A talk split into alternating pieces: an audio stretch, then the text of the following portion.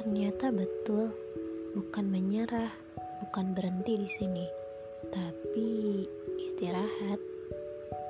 Yap, betul. Istirahat dan tentu saja penyembuhan. Penyembuhan dari apa yang sedang kamu hadapi sekarang.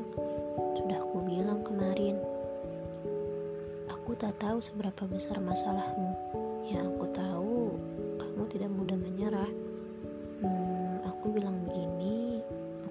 berarti aku manusia terkuat, bukan berarti aku tidak punya masalah. Justru beberapa kali rasa ingin menyerah itu muncul.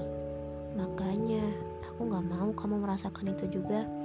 Ingat ya, kalau bukan kamu, ya siapa lagi? Mulai sekarang, perlahan-lahan cintai dirimu sendiri dulu ya. Mulai sekarang, hilangkan rasa kecewa sama diri sendiri. Karena pada dasarnya, dirimu sudah hebat bertahan sampai sejauh ini.